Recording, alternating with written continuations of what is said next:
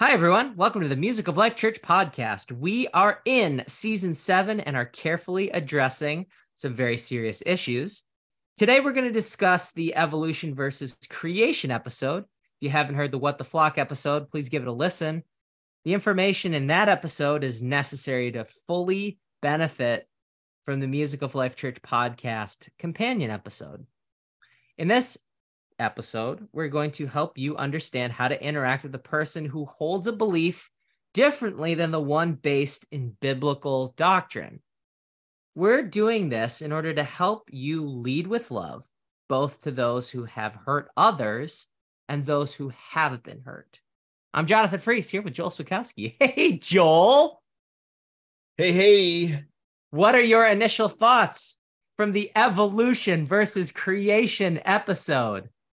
Oh, I like how you kind of summarized the, the end of the What the Flock episode by saying eight or nine-year-old Jonathan would have loved this, because that's my initial thoughts about the evolution versus creation is these are some of the big, like, low-hanging fruit questions mm. that that I was asking when I gave my life to the Lord. Okay, what about evolution versus creation? What about the Big Bang? What about dinosaurs? You know, it's the these questions that, like, usually you get the the apologetics books, right? Yeah. All your answers to to all your questions books. Right, right. And those books usually do deal with, you know, big questions like that. It's the the more obvious questions that people are asking. Um, yeah, like what about like what about the dinosaurs? Right. And it's like, man, if you if you look deep enough and in the right way, the Bible's given answers to this stuff. So that's what I, it just, it does. It reminds me of, like, the experience I had early in my walk with God, where I'm starting to get answers to some of these big questions, and the answers I'm getting are actually starting to make sense, and just being blown away. So I, I feel kind of giddy talking about this topic. So, you know, I, and, and I do too. I mean, the thought that, you know, the world is one place and there's a canopy, but I didn't really know that, that the dinosaurs were living in the Badlands. Like yeah. all, all of the rep, all of the dinosaurs, the reptiles were living away from the people. Yeah. Like on the outskirts and in these Badlands, like just like a reptile that would scurry away, like in the desert. You see an iguana. It's like when they see a person, they're just, you know, they're gone. Yeah. So like to have that same, to have a dinosaur in that, to see a dinosaur in that context, it's just a big lizard who doesn't want to be around people. Right. Like what's the, how that's the furthest away from people that we can get. Yeah. You know, just kind Which of, then- it's fun. Yeah, and then when the land is divided, those further away places are really further away. Right. Right. Yeah. So, yeah, that's just fun, you know, yeah. And I think growing up in the church and hearing the the evolution versus creation arguments, and to have more, you know, to have more statistics, it was like, it's just fun. So yeah. So, hey, Jonathan, can you give an overview of the damage done with this episode's topic? Oh, I sure can. Uh, we talked about this in the What the Flock episode, but it is super important that we strive to repeat back to the other person what they believe to their satisfaction. We talked about conjunctives a lot. State yeah. what they believe, not just in summary, but to their satisfaction. They yeah. will let you know. Yeah. That you've heard them. You don't get to decide. You hear, you hear me. You get, I know, I, I you know, know that I mean. You know what I mean. Yeah. Yep. So that's how repair begins, with understanding the other person first. If agreement happens, which we love, we love agreement. Mm-hmm. You know, the glory of God manifests itself in when we're in agreement, yep. but that can only happen after understanding first takes place. We're not in control of agreement. Joel, I can't make right. you agree with me, right. but we are in control of understanding one another. And that understanding is what we focus on here. Yeah. So what we talked about in the What the Flock episode is that there are both sides. And I'll, let me just summarize where we're at with the, the strict and the loose side. The strict side holds to the literal interpretation and a six thousand year old earth, while the loose side enables evolution as the method in which God created the world, which has been around for millions or billions of years. Yeah, so let me see if I if I got you there. So summary of the damage. Well, I like first, yes, we we first seek to understand one another. I appreciate you um, flushing that out once more. I don't think we can hear that enough. But as it relates to this topic, the summary of the damage done comes by both sides, the strict side and the loose side. And really what we're what we're seeing pitted against each other is a literal interpretation versus a figurative interpretation of Genesis, of the creation account.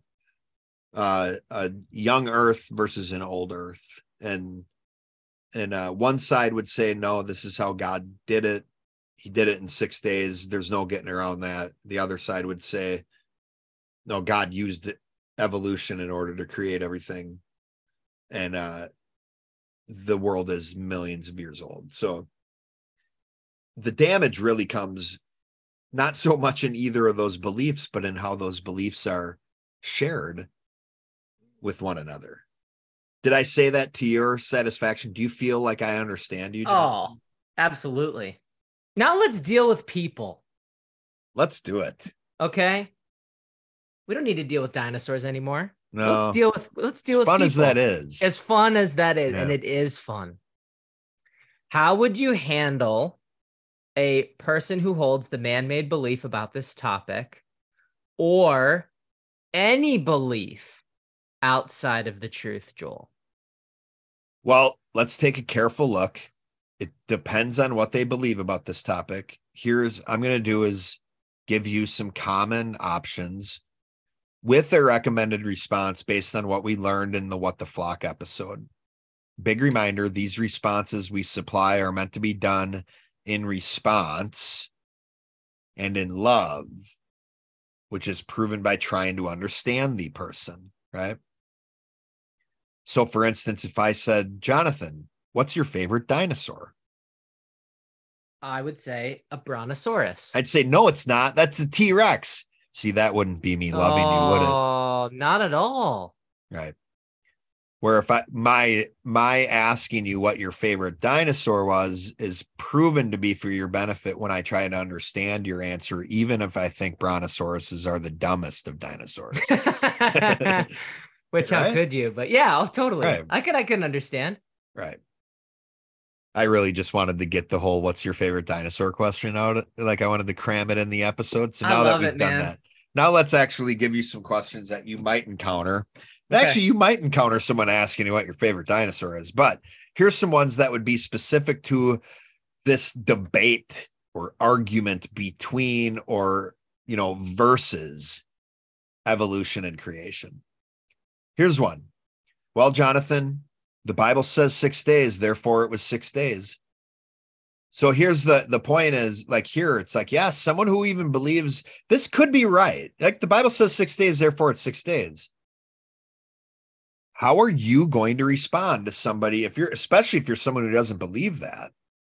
What's your response? You could say, well, what does this mean? Even if I agree with this, what's more important, what the Bible says or what it means? I mean, because, hey, if you're going to say, because if this person really is arguing for, no, it's what the Bible says, therefore it's true, there could be an issue there because we know what the Bible means is more important than what it says. Because if I'm going to argue against a person who's just going to say, well, this is what the Bible says, it was six days, I'd say, well, the Bible also uses the term seventy weeks to measure years. So how can you be sure? Well, really, we're, what we're getting down to is we're asking a person, why do they believe what they believe? And what? How are they supporting it from outside themselves? Nice. Yeah. Jesus saying, eat my flesh and drink my blood. Right. Uh, we're supposed to be cannibals? No, no, no. Thank God. Right. Yeah. Yeah. Number two, I've heard someone say this, a gentleman who was in college at the time, science has proven the Big Bang and evolution. So here's a guy who said, these things have been proven. They're fact. And I asked him, according to who and what evidence? Because now, now here's the thing. It's easy for us Christians to go after people who say the Big Bang has been proven or evolution has been proven. We're like, idiot, right? Like, they can't even support it. They're just spouting off a bunch of stuff that their liberal professors in college taught them, right? Yeah. How many Christians are just spouting off a bunch of crap that their religious authorities, no kidding, pastors taught them? No kidding. It's no thing. different. This number one and number two are basically the same, right? That's so They're, good, dude. Somebody taking something that it, it, they they aren't able to defend or support from outside themselves and stating it as a fact. So how do we deal with somebody who does that? Is we ask them questions about what it means or what support they have, what evidence yeah. they have. So good. And because a big one I would ask the person who says science has proven the Big Bang and evolution is, how did life originate? And you can't, and without saying in a in a pool of slime it came about, I'm saying, how did it? Mm-hmm. Remember, when we say how, we're taught, we're saying not what happened, but the method in which it happened, the process. Yes. Yeah, totally. Awesome. And their answer usually is going to be random, or we don't know. Okay. But again, even if we disagree with these people, what we're doing here is giving you tools to be able to still have a civil do- conversation with them. So here's one, here's one that's not as civil. Here's one that likely comes about when you have a, an argument with somebody, and maybe you forgot to ask, why are we going to talk about this? Hmm. And it starts going south. For instance, you're arrogant. You think you can know how all this started. Like, Jonathan, you're just a blip on the radar of the universe. What makes you think you could ever understand how all of this began? Now, again, we, we if, if we get somebody coming at us making just flat out judgments against us, you're arrogant. Start with just saying, I'm sorry you feel that way. Hmm. If you want to follow up with some questions, you could ask, does knowing the answer to a hard question make a person arrogant? Or does being one piece of a huge universe make it impossible to know the answers to the hard questions? Hmm. Smart Again, blips. Like, yeah, it was smart blips. I want to be a smart blip. You know what it is? It's blips. It's blips in the image of God. That's what it is. We are blips made in his image. Oh, man. Eternal yeah. blips. I, yeah. I feel like I'm an eternal blip. An eternal blip. Spiritual blip. Spiritual blips. Yeah. yeah, buddy. The physical. Physical's blipping. Yeah. Spiritual will keep on blipping forever. Now, number four is one that is often used as a rationalization. It's God used both, right? He did create everything. Sure. And, and also evolution's true. And that's like, okay. Again, according to what evidence? Where did you learn this? What's your support? Those are great questions to ask this person.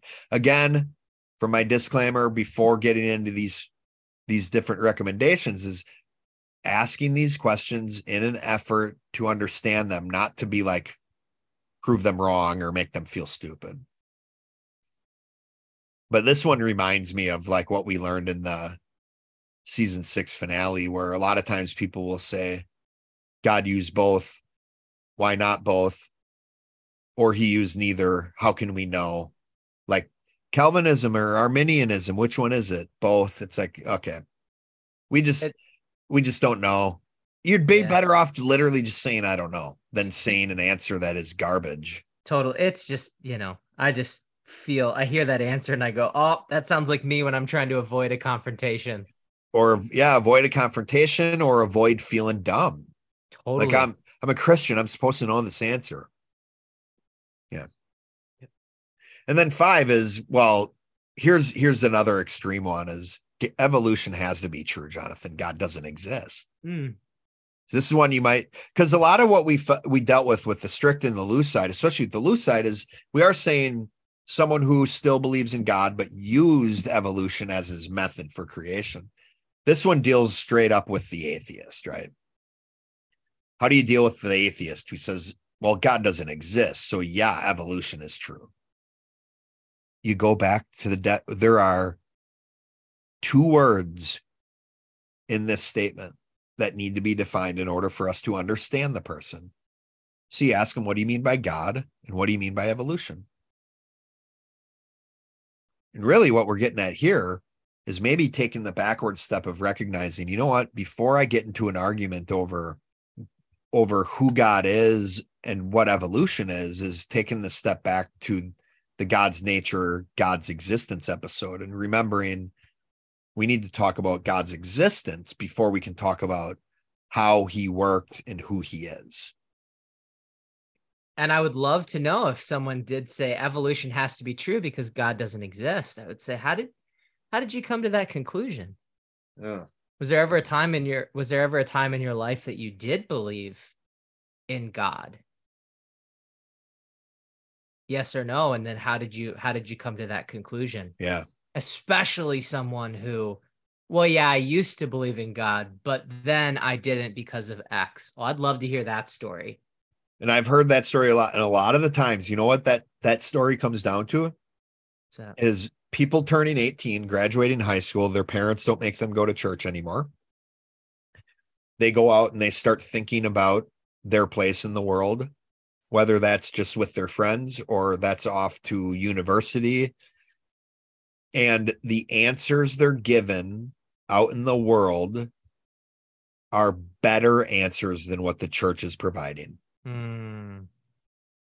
That's what I'm seeing happen a lot, is people are gravitating towards the answers that the world is teaching about evolution because the church is doing a horrible job of teaching anything based in truth.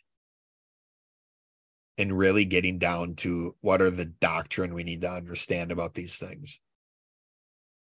So those are five common common ideas and topics that you may deal with that may come towards you in in the context of evolution versus creation. And yeah, just remember, it's about trying to understand the other person.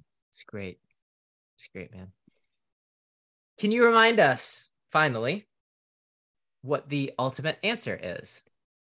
Oh, I'd love to. Ultimately, when interacting with either side, regardless of what side they're on, regardless of what side you're on, you ought to take direction from God via grace in order to love the person you're interacting with. What grace and love are going to do is help us avoid enabling and avoid judging the other person with the hopes of building their faith and or winning them to Christ. Now, in this specific area of evolution versus creation, the ultimate answer really comes down to how do we discuss evolution versus creation? With the believer, you appeal to the Bible. Even there, it would still be important to make sure you're using the tools we learned in season six in order to have a civil and beneficial discussion about the Bible, even with another believer. When you're dealing with an unbeliever, it really comes down to, again, understanding the definitions of the key words we're using, such as creation and evolution, and determining why you're having the discussion. Is it about getting the best answer, even if that means my answers are proven wrong? Or is it about me trying to be right? And ultimately, when dealing with an unbeliever, it is and ought to be a, our approach as Christians to, in some way, plant seeds of evangelism. And the story for evangelism at the big picture level is the character is God created the heavens and the earth. Hear that? God created the heaven, created the heavens and the earth. Conflict, man chose to sin instead of obey God. Resolution, God sent Jesus to redeem man. So when dealing with an unbeliever or dealing with anyone we are evangelizing to, it's really important we understand creation, because creation is a third of the story that we're using to evangelize. So that would be my summary of the ultimate answer, going back through the What the Flock and the entirety of the Milk podcast episode on evolution versus creation. Cool. So allow me to repeat back to you, Joel, the ultimate answer. And listener, feel free to pause the episode right here and repeat back Joel's ultimate answer for yourself before moving on. Yeah, I love that. You can hit pause now. You can hit pause. Well, here's my, here's, uh, let, let me repeat back to you the ultimate answer. First of all, what we want to do is we want to take a big step back before talking to people. Yeah. Take direction from God via grace. Love the person. Look to facilitate them, their purpose and progress. Look to lead them. So that's what we want to be doing. That is the heart, the cause behind having an interaction with this believer or this unbeliever, or someone who's young in the faith or someone that you can evangelize to. With a believer, you can go right to the Bible. With an unbeliever, understand them first. What are you doing? Arguing your perspective first. No, no, no, no. Understand them. Find out what they believe. Go back to their definitions. What do you believe about God? You know, evolution, the Big Bang. Understand them. You might be the first believer to have ever understood their perspective in a caring and careful fashion. Yeah, yeah. Wow, you could bring a lot of healing, because they're, I tell you what, most unbelievers are not used to a believer hearing a passionate perspective, you know, or pa- uh, a passionate oppositional perspective to them. Right. So if they want to talk to you, though, about this topic, ask them why. If they're, if they just want to debate, you can just say, no, thanks. That's not, that's not what I'm doing. And then what we want to do is find out if they if they do want to talk about it, why, and if it's if their answer is, I am open to learning about this, and I'm open to what it is that you believe. This is the evangelism opportunity. Yeah. And your story, I should say, what you believe can go into a story to give to them, that you believe God, the first cause, created the heavens and the earth. This is, it all began with him. And the conflict, though, in this story is that man was sinful. The resolution, Jesus came to redeem mankind. And so it is, it's essential that we have that creation story in there, because, like we've said before, it's a third. Yeah. So these are amazing opportunities to bring a lot of healing, to be understood. And maybe you're not going to be saying something different, right? Maybe that's not a different story that they've heard before. God created the heavens and the earth, man sinful, Jesus came. Maybe they've heard all of that before, but I would challenge you, dear listener, have they ever got that message from someone who has heard them before? Ooh. Yeah, that's good. I know, so I'm, Joel, sad, I'm satisfied with that answer. What's that? I learned through that answer. Thank you. Not yeah, only man. do I feel heard, but I also learned something new. Thanks. Oh, man, my pleasure. This has been fun. Thanks, Joel. Yeah, what a great episode. Yeah, Thank this you. is I, I'm absolutely loving season seven. I'm having a blast. I'm I'm hoping that our listener out there, that you are enjoying it too. This has been the Music of Life Church podcast. If you have any questions or comments, please let us know. Thanks for listening. We'll see you next time.